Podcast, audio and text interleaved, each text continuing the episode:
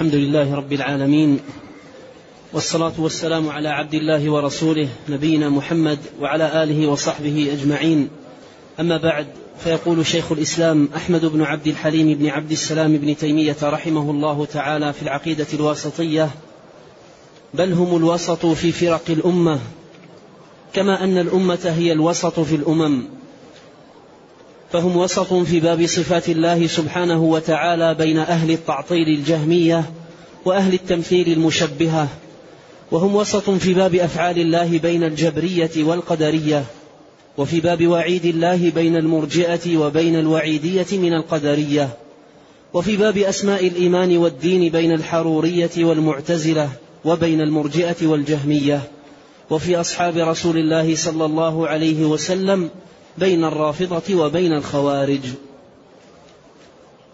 الحمد لله رب العالمين وأشهد أن لا إله إلا الله وحده لا شريك له وأشهد أن محمدا عبده ورسوله صلى الله وسلم عليه وعلى آله وأصحابه أجمعين. أما بعد فإن المصنف شيخ الإسلام شيخ الإسلام ابن تيمية رحمه الله تعالى لما ذكر آيات الصفات ثم أتبعها بأحاديث الصفات ختم ذلك بهذا البيان لمكانة أهل السنة والجماعة. فلما ذكر أنهم يؤمنون بما ثبت في السنة كما أنهم يؤمنون بما ثبت في القرآن من غير تحريف ولا تعطيل ومن غير تكييف ولا تمثيل أراد رحمه الله تعالى أن يختم ذلك ببيان مكانة أهل السنة رحمهم الله وذلك بذكر وسطيتهم واعتدالهم وقوامهم في الأمر وأنهم وسط لا أهل غلو ولا أهل جفاء لم يقعوا في إفراط ولا تفريط بل توسطوا وخيار الأمور أوساطها لا تفريطها ولا إفراطها. والله سبحانه وتعالى أكرم أهل السنة والجماعة بذلك. كما أن الله أكرم أمة محمد صلى الله عليه وسلم بذلك بين الأمم. فيقول رحمه الله في بيان ذلك وتقريره بل هم الوسط بل هم الوسط في فرق الأمة كما أن الأمة هي الوسط في الأمم. الوسط هذه الكلمة يراد بها الخيار العدول. الذين استقاموا على الأمر فلم يكونوا فيه غلاة ولم يكونوا جفاة. وخيار الناس من كان كذلك. كان بين الغلو والجفاء والإفراط والتفريط. وقد امتدح الله عز وجل أمة الإسلام بقوله وكذلك وكذلك جعلناكم أمة وسطا لتكونوا شهداء على الناس. كذلك جعلناكم أمة وسطا. وسطا أي خيارا عدولا خيارا عدولا. وأيضا متوسطين بين أهل الإفراط والتفريط. فهذه ثلاثة معان كلها تدل عليها الوسطية. الأول الخيرية. فهم خير أمة أخرجت للناس. والوسط الخيار. وهم عدول لكمال علمهم وحسن بصيرتهم وجمال اتباعهم وبعدهم عن الأهواء والبدع والضلالات. وهم وسط لأنهم توسطوا بين الغلاة والجفاة بين أهل الإفراط والتفريط. فمن ينظر في حال الأمم السابقة يجدهم منشطرين. منهم من غلا ومنهم من جفا. منهم من فرط ومنهم من أفرط في قضايا كثيرة جدا. منها على سبيل المثال الحال مع الأنبياء من حيث الاتباع والتصديق. فمن الأمم من غلوا في الأنبياء والصالحين فعبدوهم من دون الله وصرفوا لهم من الحقوق ما ليس إلا لله ومنهم من جفى في حق الأنبياء سبا وطعنا وقتلا لبعض أنبياء الله جل وعلا. ومن ذلكم حال اليهود والنصارى في عيسى. عيسى جعلوه ابنا للإله والنصارى آه، النصارى جعلوه ابنا للإله واليهود جعلوه ابن بغي. وعملوا على قتله ورفعه الله سبحانه وتعالى إليه. وجاء الإسلام بالتوسط والاعتدال وأنه عبد الله ورسوله وكلمته ألقاها إلى مريم وروح منه. في المحرمات والتحريم في الأمم الذين من قبلنا منهم من أباح لنفسه كل شيء من الخبائث وغيرها. ومنهم من حرم على نفسه الطيبات. وجاء الإسلام ليحل الطيبات ويحرم الخبائث. وهكذا في سائر الأمور والأعمال جاء الإسلام دينا وسطا. وكانت أمة الإسلام أمة الوسطية. كانت أمة الإسلام أمة الوسطية. وكان أتباع النبي عليه الصلاة والسلام حقا وصدقا أهل السنة والجماعة. السنة أي المتمسكين بسنته. المهتدين بهديه. عليه الصلاة والسلام والجماعة الاجتماع على الحق والهدى الذي بعث به. عليه الصلاة والسلام كانوا في هذه الأمة أمة محمد عليه الصلاة والسلام وسطا كما أن الأمة وسط في الأمم التي قبلها. وهذا معنى قوله رحمه الله بل هم أي أهل السنة والجماعة الوسط في فرق الأمة. الوسط في فرق الأمة. ومن, المعلوم المتقرر في الدلائل المنقولة وفي الواقع المعاين أن الأمة افترقت إلى فرق كثيرة وتشعبت قد قال عليه الصلاة والسلام إنه من يعش منكم فسيرى اختلافا كثيرا. وقال عليه الصلاة والسلام وستفترق هذه الأمة على ثلاث وسبعين فرقة كلها في النار إلا واحدة. فالافتراق جاء ذكره في النصوص إخبارا بهذا الأمر الذي هو واقع لا محالة والواقع يشهد لذلك ويدل عليه. وهذا الافتراق الذي حصل له منحيان. لا ثالث لهما. إما منح غلو أو منح جفاء. إما منح إفراط أو منح تفريط. فمن الفرق من يكون انحرافها عن الجادة إلى الغلو ومنهم من يكون انحرافه عن الجادة إلى الجفاء. وسلم الله تبارك وتعالى أهل السنة والجماعة فتوسطوا في الأمر واعتدلوا. فكانوا وسطا بين الغلو والجفاء والإفراط والتفريط.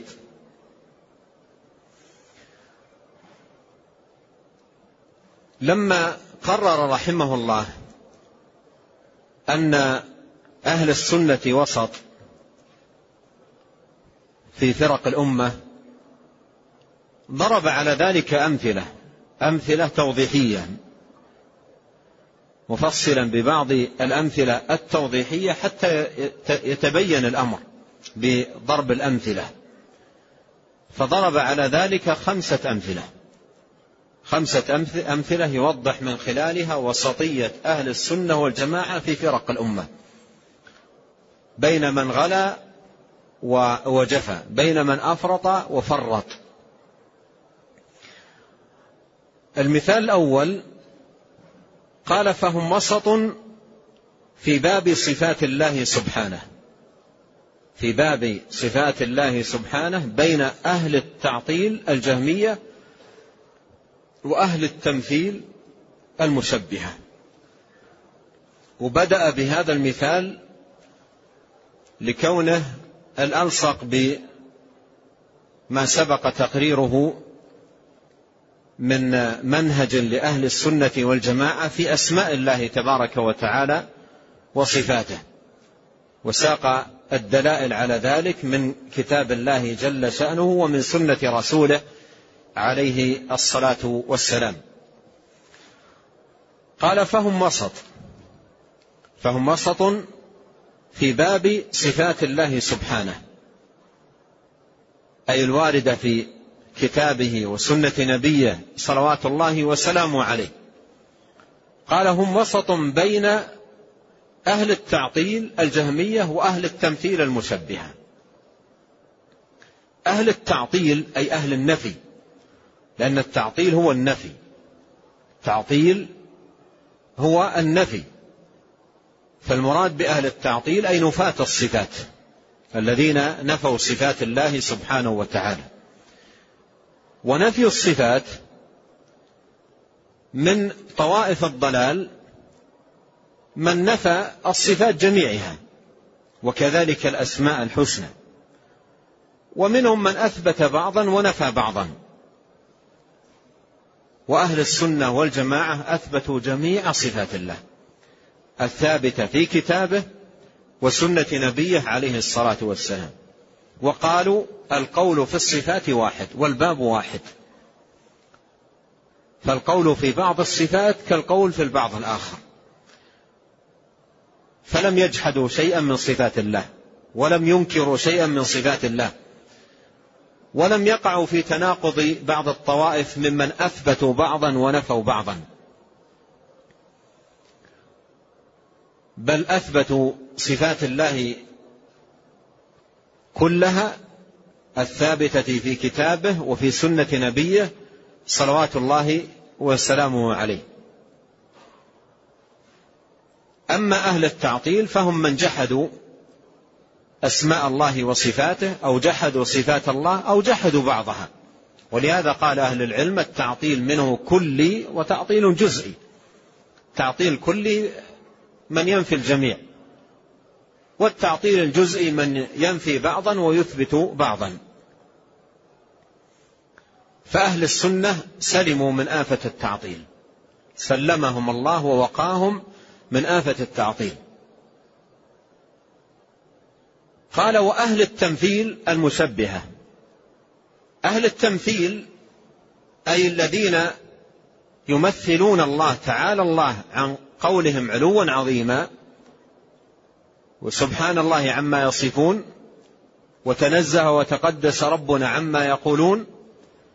هم الذين يشبهون الخالق تنزه وتقدس المخلوق. ولهذا قال الإمام أحمد رحمه الله الممثل الذي يقول يد كيدي وسمع كسمعي وبصر كبصري والله يقول ليس كمثله شيء. وهو السميع البصير. فالممثل الذي يثبت الصفات على وجه يماثل وصف المخلوق. والتمثيل كفر بالله. والتمثيل كفر بالله. من يمثل صفات الله بصفات خلقه فهو كافر بالله. ليس مؤمنا بالله. والله يقول هل تعلم له سميا أي لا سمي له. ويقول ولم يكن له كفوا أحد. ويقول فلا تجعلوا لله أندادا وأنتم تعلمون. ويقول فلا تضربوا لله الأمثال. فأهل السنة والجماعة وسط بين هؤلاء. وسط بين هؤلاء. ولنلاحظ أن المعطلة غلوا في باب التنزيه حتى جحدوا صفات الله سبحانه وتعالى وأنكروها والممثلة غلوا في باب الإثبات حتى مثلوا الله سبحانه وتعالى بصفات المخلوقين. فجاء مذهب أهل السنة والجماعة مذهب وسط إثبات بلا تمثيل وتنزيه بلا تعطيل على حد قوله تعالى ليس كمثله شيء وهو السميع البصير فجاء مذهبا وسطا. إثبات بلا تمثيل. إثبات بلا تمثيل. فبرئوا من ذلك من آه، إثبات بلا تمثيل وتنزيه بلا تعطيل. فبرئوا من ذلك من آفة التعطيل وآفة التمثيل. فصفت عقيدتهم وسلم إيمانهم ودينهم فلم يقعوا في انحراف معطل ولا في ضلال ممثل. وقاهم الله سبحانه وتعالى من هذا وهذا. بينما الذي وقع في التعطيل له حظه من التمثيل. والذي وقع في التمثيل له حظه من التعطيل. ولهذا قال العلماء كل ممثل معطل وكل معطل ممثل. كل معطل ممثل كل من يعطل صفات الله لم يعطلها إلا للوثة تمثيل أصيب بها جرته إلى التعطيل. ثم تعطيله جره إلى التمثيل بحسب نوع تعطيله. وكل ممثل معطل من يمثل صفات الله تبارك وتعالى فهو معطل. عطل صفة الله الحقيقية اللائقة به وعطل الآيات المثبتة لهذه الصفة وعطل الآيات التي فيها نفي التمثيل. فكل معطل ممثل وكل ممثل معطل. وأهل السنة والجماعة سلموا من الآفتين. سلموا من الآفتين. آفة التعطيل وآفة التمثيل فكانوا بذلك وسطا عدولا خيارا. لا غلو ولا جفاء ولا إفراط ولا تفريط. والجهمية أي أتباع الجهم. ابن صفان الترمذي رأس التعطيل وأس الضلالة. وهو من سن سنة التعطيل وأشاعها في, في الناس فتوارثها توارثتها الطوائف منه بعد. فمنهم من أخذ من تعطيل الجهم بحظ وافر ومنهم من أخذ بنصيب دون ذلك. وكل من يعطل الصفات وينفيها ينسب إلى الجهم لأنه المؤسس. لأنه المؤسس لمقالة التعطيل. فأهل السنة والجماعة وسط في صفات الله بين أهل التعطيل الجهمية وأهل التمثيل المشبهة. هذا المثال الأول. المثال الثاني قال وهم وسط في باب أفعال الله وهم وسط في باب أفعال الله بين الجبرية والقدرية. في أفعال الله سبحانه وتعالى. وأنه جل شأنه فعال لما يريد. يخلق ما يشاء. وكل ما يقع في هذا الكون فهو بمشيئته. ما شاء الله كان وما لم يشأ لم يكن. وهو جل وعلا على كل شيء قدير. والله خلقكم وما تعملون. خالق كل شيء جل وعلا. فأهل السنة في أفعال الله جل وعلا وسط بين الجبرية والقدرية.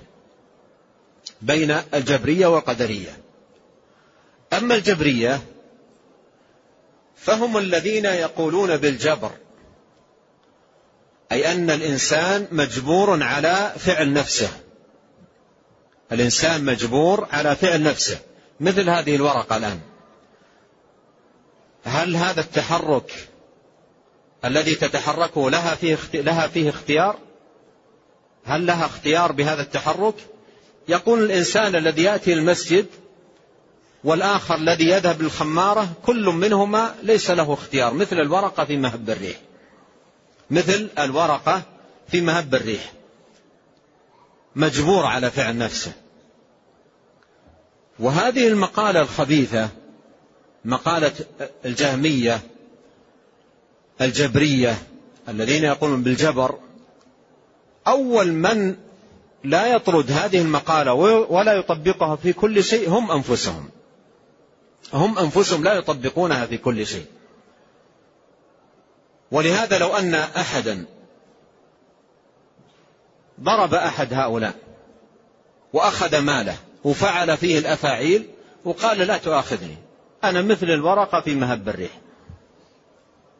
ما ما لي اختيار يقبل ما يقبل. لكن إذا قيل له صلي وصم وتصدق ولا يريد أن يصلي قال أنا مجبور. أنا مجبور على على على هذا الأمر ولا الاختيار. لكن إذا أخذ شيء من منه أو من حقوقه قال أنا قال لم يقبل بالمقالة التي هو يقول بها. وإذا وضع بين يديه الطعام تجده اختار المشيئة تشتغل عنده. إذا وضع بين يديه الطعام يختار من هنا ومن هنا ويفضل هذا ويترك هذا. المشيئة عنده تشتغل. فأول من لا يطبق هذا الاعتقاد هم أنفسهم. وهي مقالة خبيثة شاهدة على أهلها بالضلال والظلم والبغي. وهي عقيدة جائرة. سموا جبرية لأنهم يقولون الإنسان مجبور على فعل نفسه. كالورقة في مهب الريح. مجبور على فعل نفسه. فيقولون الإنسان ليس له مشيئة. إطلاقا. لا مشيئة له ولا اختيار. والفاعل الحقيقي يقول هو الله ليس الإنسان. أيا كان الفعل هدى أو ضلال إيمان أو كفر يقول الفاعل الحقيقي هو الله وليس الإنسان. والإنسان ليس له أي اختيار في ذلك. هذه مقالة خبيثة مقالة الجهمية. على الضد لهذه المقالة مقالة القدرية. على الضد لهذه المقالة مقالة القدرية وهم القدرية النفاة نفاة القدر. عرفنا أن الجهمية أثبتوا مشيئة الله ونفوا مشيئة العبد. قالوا العبد ليس له مشيئة. عكسهم القدرية النفاة نفوا مشيئة الله. ونفوا قدرة الله سبحانه وتعالى على أفعال العباد. وقالوا العبد هو الخالق لفعل نفسه. ولهذا سماهم السلف مجوس هذه الأمة لأنهم قالوا بوجود خالق مع الله وهو الإنسان جعلوه خالقا لفعل نفسه. فالقدرية النفاة قالوا بنفي القدر وقالوا إن الإنسان هو الخالق لفعل نفسه. فتحصل ما سبق أن الجبرية أثبتوا مشيئة الرب ونفوا مشيئة العبد والقدرية النفاة أثبتوا مشيئة العبد ونفوا مشيئة الرب. عقيدتان متضادتان وضلالان متضادان. فجاء أهل السنة بالعقيدة الوسط. عقيدة أهل السنة جاءت عقيدة وسطا بين الجبرية والقدرية بين الجبرية والقدرية. فأثبتوا المشيئة للعبد أثبتوا أن العبد له مشيئة. بمشيئته يختار طريق الخير ويختار طريق الشر. وفي الوقت نفسه أثبتوا أن مشيئة العبد تحت مشيئة الله. فلم ينفوا مشيئة العبد ولم ينفوا مشيئة الرب سبحانه وتعالى. لم ينفوا مشيئة الرب كما نفاها من؟ القدرية النفاة. ولم ينفوا مشيئة العبد كما نفاها الجبرية. فأثبتوا مشيئة للعبد بها يختار طريق الخير أو طريق الشر وعليها يكون الحساب والعقاب والجنة والنار. وأثبتوا أن مشيئة العبد تحت مشيئة الله. كما قال الله سبحانه وتعالى لمن شاء منكم أن يستقيم. وما تشاءون إلا أن يشاء الله رب العالمين. قال فمن شاء ذكره وما يذكرون إلا أن يشاء الله. فأثبت للعبد مشيئة وأثبت في الوقت نفسه أن مشيئته تحت مشيئة الله سبحانه وتعالى. فجاءت عقيدة أهل السنة والجماعة وسط بين هاتين الطائفتين. طائفة الجبرية الذين يقولون العبد مجبور على فعل نفسه وطائفة القدرية الذين يقولون بنفي القدر. وعقيدة أهل السنة والجماعة في هذا الباب إثبات مشيئة للعبد يختار بها طريق الخير أو طريق الشر وفي الوقت نفسه هذه المشيئة تحت مشيئة الله سبحانه وتعالى وسيأتي للمصنف رحمه الله تفصيل نافع وتقرير مفيد يتعلق بمسألة القدر. قال وهذا المثال الثالث وفي باب وعيد الله بين المرجئة والوعيدية من القدرية وغيرهم. باب الوعيد أي باب التهديد والتخويف. القرآن والسنة فيهما آيات كثيرة فيها وعيد وتهديد على العقوبات. وعيد بالنار وعيد بعدم دخول الجنة وعيد بسخط الله سبحانه وتعالى لعن وغضب وسخط في آيات وأحاديث كثيرة فيها وعيد. فأهل السنة في باب الوعيد وسط بين المرجئة والوعيدية من القدرية وغيرهم. المرجئة في باب الوعيد المرجئة في باب الوعيد لا يلقون له بال أصلا. لا يلقون له بالا أصلا ولا يهتمون به ولا يكترثون به. وغلاتهم يقولون إن الإيمان لا يضر معه ذنب. الإيمان لا يضر معه ذنب. والذنوب مهما كانت لا تضر. من زنا من سرقة من قتل إلى آخره. كلها لا تضر الإيمان. ممكن يكون الإنسان يقترف هذه الذنوب كلها وفي الوقت نفسه مؤمن كامل الإيمان. مؤمن كامل الإيمان وهي عقيدة غاية في الخبث والتضييع لأديان الناس وعباداتهم وأعمالهم وبعدهم عما حرم الله سبحانه وتعالى عليهم. ولهذا من كان على عقيدة هؤلاء المرجئة فإنه لا يبالي بترك الطاعات والفرائض ولا يبالي باقتراف الآثام والمعاصي. لأنه على عقيدة هؤلاء آه لا لا تضره هذه الأشياء.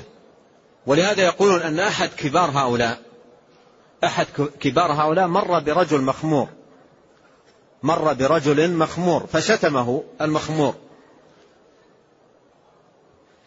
فاستاء منه قال تشتمني وأنا جعلت إيمانك مثل إيمان جبريل. تشتمني وأنا جعلت إيمانك مثل إيمان جبريل؟ فالمرجئة عقيدتهم عقيدة خبيثة جدا يترتب عليها ضياع ضياع الأديان وضياع الأعمال وفعل المنكرات والمحرمات وعدم المبالاة. فالمرجئة لا يكترثون بنصوص الوعيد ولا يلقون لها بالا. يعملون نصوص الوعد يعملون نصوص الوعد ويهملون نصوص الوعيد. تجد المرجئ يقول من قال لا إله إلا الله دخل الجنة وإن زنى وإن سرق يعمل مثل هذا الحديث. لكن لا يزني الزاني حين يزني وهو مؤمن يهمله ولا يعمله ولا يلقي له بالا. يقابل هؤلاء الوعيدية. المرجئة يقال لهم وعدية. يعني يعملون نصوص الوعد ويهملون نصوص الوعيد.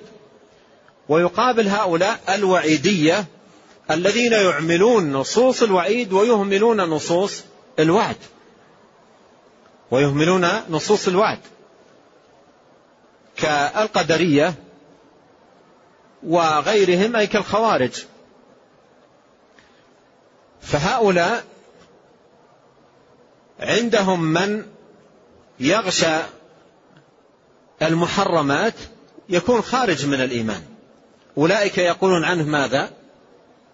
أولئك يقولون عنه مؤمن كامل الإيمان. وهؤلاء يقولون هو خارج عن الإيمان.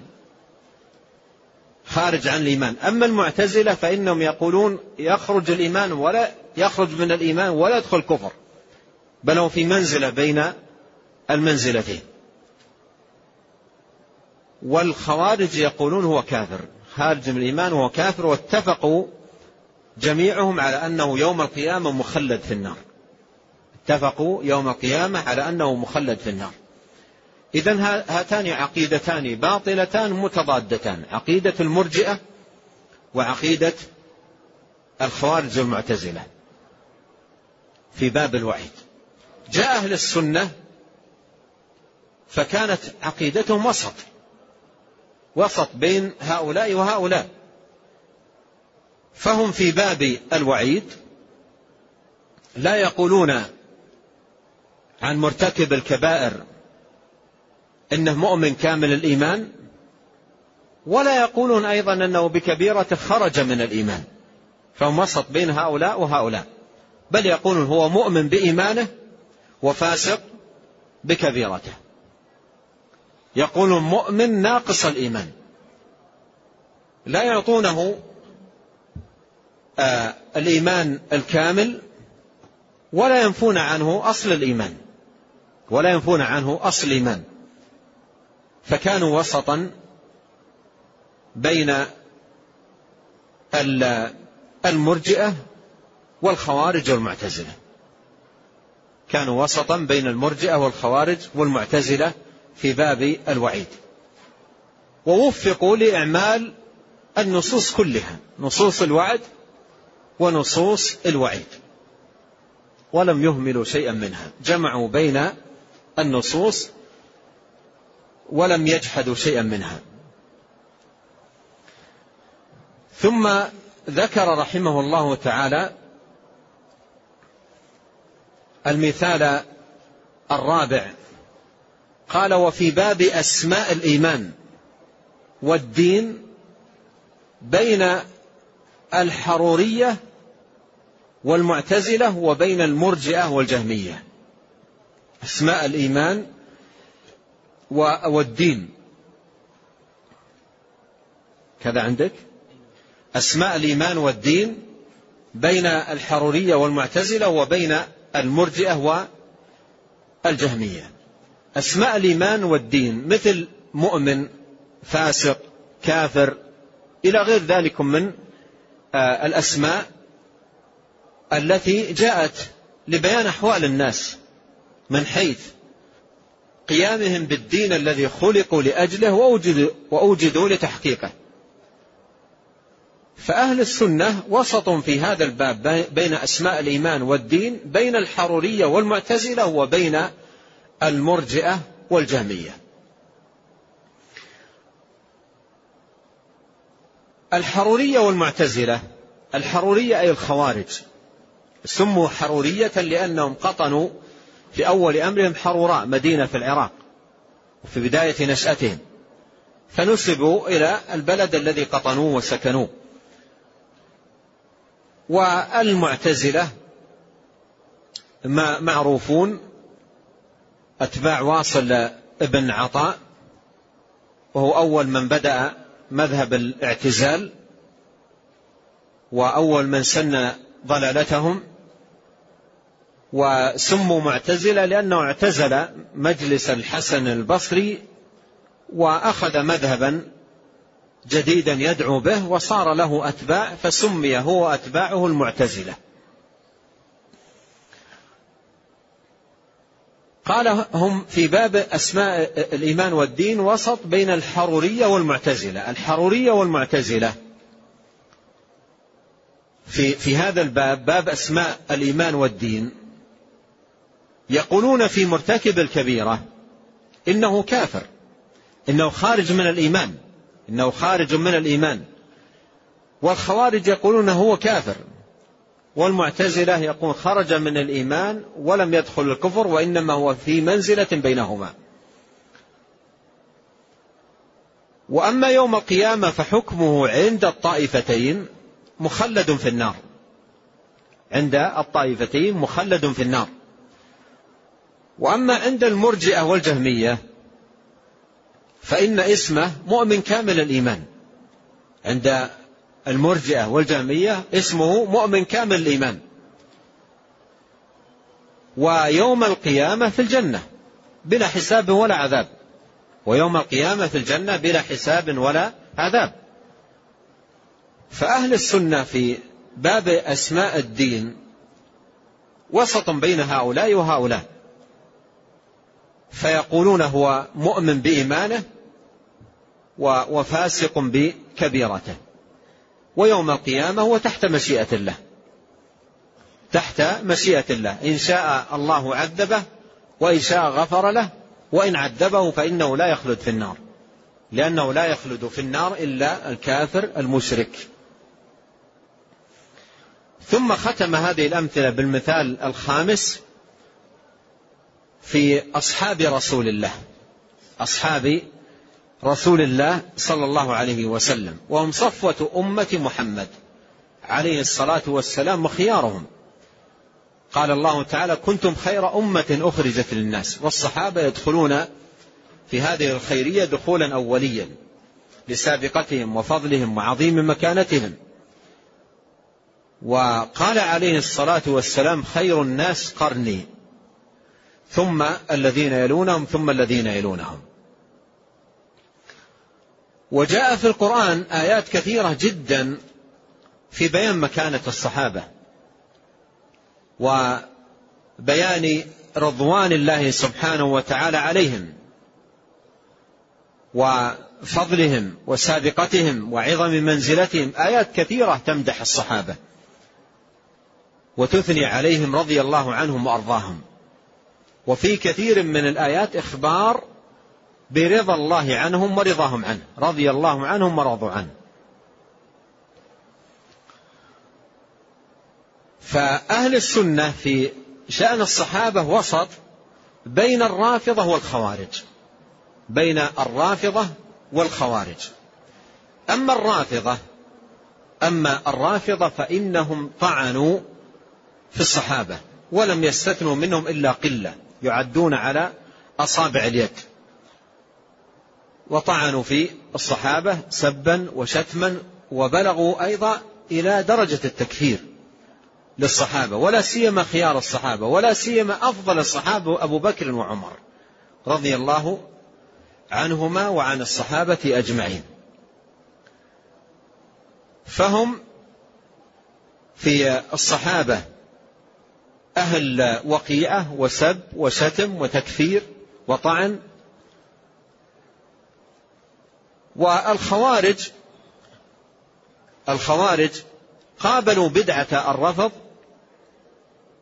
ببدعة النصب قابلوا بدعة الرفض بدعة الرافضة ببدعة النصب لأن الرافضة يطعنون في الصحابة عموما ويزعمون التشيع لآل بيت النبي عليه الصلاة والسلام والنصرة لهم. فقابلهم النواصب الخوارج بأن نصبوا العداء لآل البيت. نصبوا العداء لآل بيت النبي عليه الصلاة والسلام وسبوا وكفروا إلى غير ذلك. فأهل السنة والجماعة وسط بين هؤلاء وهؤلاء. عرفوا للصحابة قدرهم وحفظوا لهم مكانتهم ولم يسبوا أحدا منهم كما قال كما نهى أو عملا بنهي النبي صلى الله عليه وسلم لا تسبوا أصحابي ومعرفة بأقدار الصحابة ومكانتهم وفضلهم رضي الله عنهم وأرضاهم فلا يكون على لسان صاحب سنة أي وقيعة أو سب أو نيل من أحد من أصحاب النبي عليه الصلاة والسلام. بل سلمت قلوبهم وألسنتهم. فقلوبهم سليمة لا حقد فيها ولا ضغينة. وألسنتهم سليمة ليس فيها سب ولا شتم ولا وقيعة. كما قال الله عز وجل والذين جاءوا من بعدهم أي من بعد الصحابة يقولون ربنا اغفر لنا ولإخواننا الذين سبقونا بالإيمان ولا تجعل في قلوبنا غلا للذين آمنوا ربنا إنك رؤوف رحيم. فذكرهم سبحانه وتعالى بصفتين سلامة الصدر وسلامة اللسان. أما سلامة الصدر ففي قوله ولا تجعل في قلوبنا غلا للذين آمنوا. وأما سلامة اللسان ففي قولهم ربنا اغفر لنا ولإخواننا الذين سبقونا بالإيمان. فهذه طريقة أهل السنة والجماعة تجاه أصحاب النبي عليه عليهم صلوات الله وسلامه عليه ورضوان الله عليهم أجمعين. فهم يترضون عن الصحابة ويستغفرون لهم ويدعون لهم ويثنون عليهم ولا يذكرونهم إلا بالخير ولا يسبون أحدا منهم ولا يقعون في أحد منهم. فسلمت قلوبهم وسلمت ألسنتهم تجاه أصحاب النبي الكريم عليه الصلاة والسلام بخلاف الروافض والخوارج. لم يسلم منهم أصحاب النبي صلوات الله وسلامه عليه. ومما ينبغي أن يعلم أن طعن الطاعن في أحد من أصحاب النبي عليه الصلاة والسلام لا يضر الصحابة شيء. لا يضر الصحابة شيء. وإنما الطاعن بطعنة لا يضر إلا نفسه. لا يضر إلا نفسه. أما في شأن الصحابة فإن طعن الطاعن فيهم لا يزيدهم إلا علوا ورفعة. لا يزيدهم إلا علوا ورفعة. كما يوضح ذلكم الحديث المعروف بحديث المفلس. وهو في الصحيح عن النبي صلى الله عليه وسلم قال أتدرون من المفلس؟ قالوا المفلس فينا من لا درهم له ولا متاع. قال المفلس من يأتي يوم القيامة بصلاة وصيام وصدقة ويأتي وقد شتم هذا وسفك دم هذا وقذف هذا وأخذ مال هذا فيؤخذ من حسناته فيعطون فإذا فنيت حسناته أخذ من سيئاتهم فطرحت عليه فطرح في النار. فالصحابة لا يضرهم طعن من طعن فيهم. بل عائشة رضي الله عنها لما نقل لها أن أناسا يسبون بعض الصحابة قالت رضي الله عنها إن الله عز وجل لما قطع عنهم العمل ما أحب أن يقطع عنهم الأجر. يعني لما قطع عنهم العمل بالموت ما أحب أن يقطع عنهم الأجر فوجد هؤلاء الذين يسبونهم فيؤجر الصحابة رضي الله عنهم بذلك. وعلى كل فعقيدة أهل السنة والجماعة عقيدة وسط وأهلها خيار عدول لا غلو ولا جفاء ولا إفراط ولا تفريط. وهذا مما أنعم الله سبحانه وتعالى به على أهل السنة والجماعة. وخيار الأمور أوساطها لا تفريطها ولا إفراطها. وعدو الله الشيطان حريص على إغواء بني آدم. وله في الإغواء طريقتان. له في الإغواء طريقتان. ولا يبالي بأيهما ظفر. يشام القلوب وينظر في ميولاتها يشام القلوب وينظر في ميولاتها. إن وجد الشخص يميل إلى المغالاة والشدة وأخذ به إلى جانب الغلو وإذا وجد الشخص يميل إلى الجفاء والتفريط أخذ به إلى جانب الجفاء ولا يبالي عدو الله بأي الأمرين ظفر. والواجب على المسلم أن يحرص أشد الحرص أن يلزم القصد من الأمور والوسط بلا غلو ولا جفاء ولا إفراط ولا تفريط. ونسأل الله الكريم رب العرش العظيم بأسماء الحسنى وصفاته العليا أن يوفقنا أجمعين لسلوك الطريق الوسط وأن يعيذنا من الغلو والجفاء والإفراط والتفريط وأن يصلح لنا شأننا كله وأن لا يكلنا إلى أنفسنا طرفة عين. إنه تبارك وتعالى سميع الدعاء وهو أهل الرجاء وهو حسبنا ونعم الوكيل. نعم. أحسن الله إليكم وبارك فيكم ونفعنا الله بما قلتم وغفر الله لنا ولكم وللمسلمين. يقول هذا السائل من يقول إن الإيمان في القلب ويستمر في معاصيه هل يكون هذا من المرجئة؟ هذا القول هو قول المرجئة. هذا القول هو قول المرجئة. ومن يقول القول في الإيمان في القلب فإن النبي عليه الصلاة والسلام يقول ألا إن في الجسد مضغة؟ إذا صلحت صلح الجسد كله. وإذا فسدت فسد الجسد كله ألا وهي القلب. فلو صدق أن الإيمان في القلب ووجد فعلا في القلب لتبعته الجوارح. لكن قائل هذه المقالة إنما يخدع نفسه ويضر بمقالته نفسه. فالإيمان في القلب واللسان والجوارح. وإذا استقام القلب فعلا حقا وصدقا على آه، الإيمان استقامت الجوارح تبعا له. نعم. أحسن الله إليكم. ويسأل عن معنى مرجئة الفقهاء.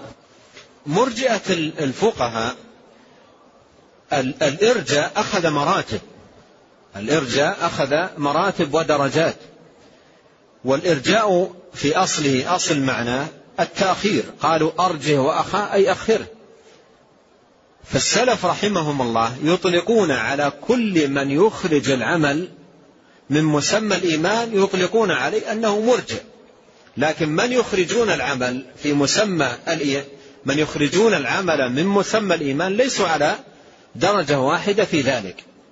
فمنهم غلاة يقولون الإيمان هو المعرفة فقط ومنهم من يقول الإيمان هو التصديق فقط ومنهم من يقول الإيمان هو المعرفة والتصديق والإقرار باللسان فقط والأعمال ليست داخلة في مسمى الإيمان ومنهم من يقول الإيمان القول باللسان فقط. لا يدخل به ما يكون في القلب ولا ما يكون أيضا في الجوارح. فهؤلاء كلهم مرجئة. كلهم مرجئة. ومن هؤلاء من أطلق عليهم أهل العلم مرجئة الفقهاء وهم من يقول من يقولون الإيمان التصديق والإقرار. تصديق بالقلب والإقرار باللسان وأعمال الجوارح ليست داخلة في آه، مسمى الإيمان. وممن ينسب إليه ذلكم الإمام أبو حنيفة لكن نقل ابن أبي العز الحنفي في شرح العقيدة الطحاوية كلاما يفيد أنه رجع عن عن ذلك وترك هذا هذا القول وترك القول به في مناظرة دارت بينه وبين أحد السلف أوردها ابن أبي العز الحنفي رحمه الله في شرحه للعقيدة الطحاوية وأورده وأوردها أيضا من قبله الحافظ بن عبد البر رحمه الله في كتابه التمهيد. نعم. أحسن الله إليكم يقول هل المرجئة والجبرية طائفتان مستقلتان عن الجهمية؟ أم هم الجهمية؟ فنقول فنسميهم مرجئة في باب وعيد الله.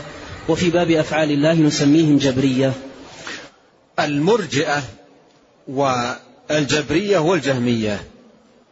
هذه الأوصاف الثلاثة كلها أوصاف للجهمية. ولا سيما آه، آه، ما يتعلق بالغلو في الإرجاء هذا قول الجهمية. والجبر القول في في في بالجبر وأن العبد مجبور على فعل نفسه هذا قول الجهمية فهم جهمية باعتبار جهمية باعتبار انتسابهم للجهم وجبرية باعتبار قولهم بأن العبد مجبور على فعل نفسه ومرجئة باعتبار إخراجهم للعمل من مسمى الإيمان. نعم. أحسن الله إليكم. يقول ذكر ابن خزيمة رحمه الله تعالى في كتاب التوحيد قال أول ما نبدأ به من ذكر صفات خالقنا ذكر نفسه جل ربنا. فما معنى ذلك؟ جاء في بعض الآيات ذكر النفس مثل قوله ويحذركم الله نفسه تعلم ما في نفسي ولا أعلم ما في نفسك. فجاء ذلك في آيات عديدة. فبعض السلف عد النفس صفة. عد النفس صفة. وفي سرد الصفات يعدونها في صفة من الصفات. والذي حققه شيخ الإسلام بن تيمية رحمه الله وغيره من من أهل العلم أن المراد بالنفس هو سبحانه وتعالى. بصفاته سبحانه وتعالى. المراد بالنفس هو جل وعلا بصفاته. تعلم ما في نفسي ولا أعلم ما في نفسك.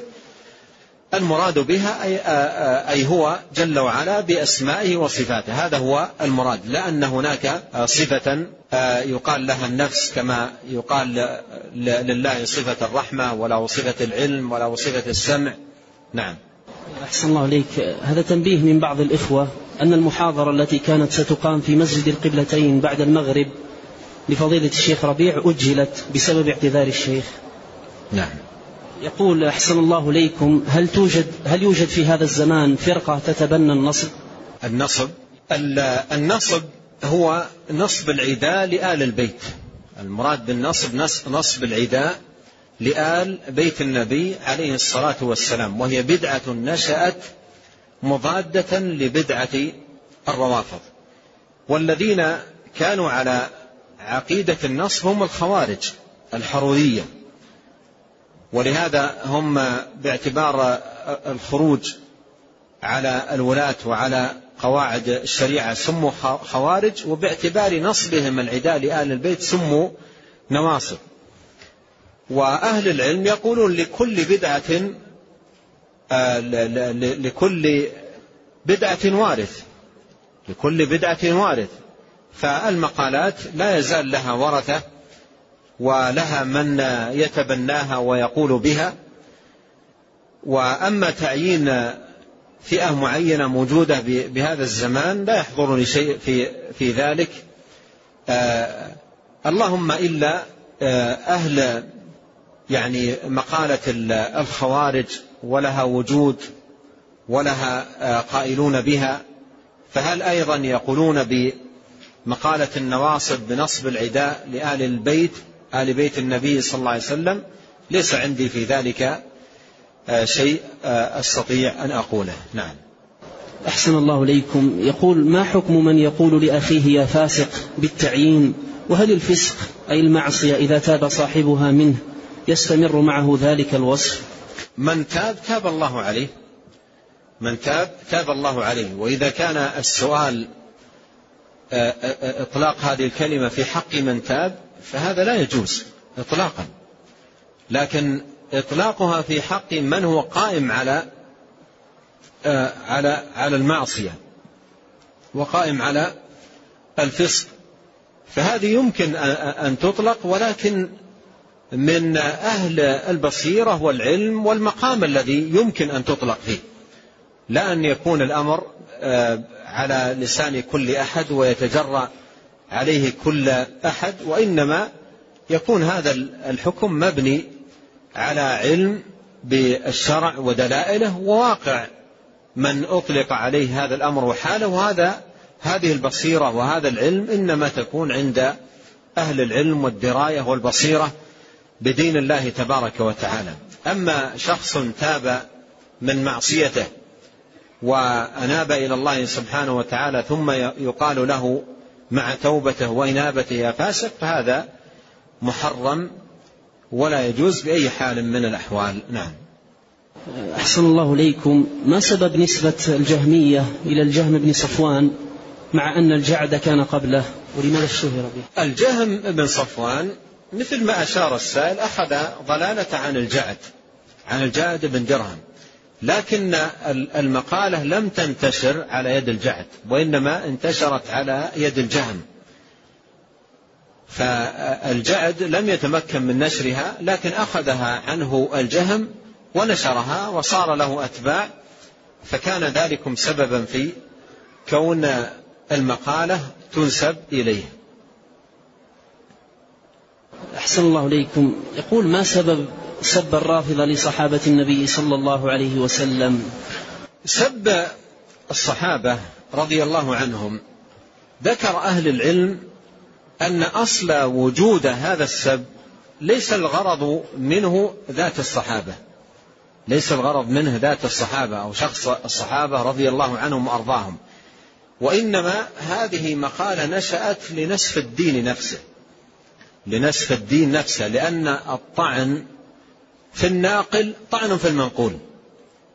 فإذا قيل بالصحابة بأن الصحابة عموما إلا قلة خمسة أو ستة أو سبعة أنهم كفار وأنهم كذا إلى آخره أصبح الدين الذي ينقل هؤلاء دين لا يعتمد عليه ولا يوثق به.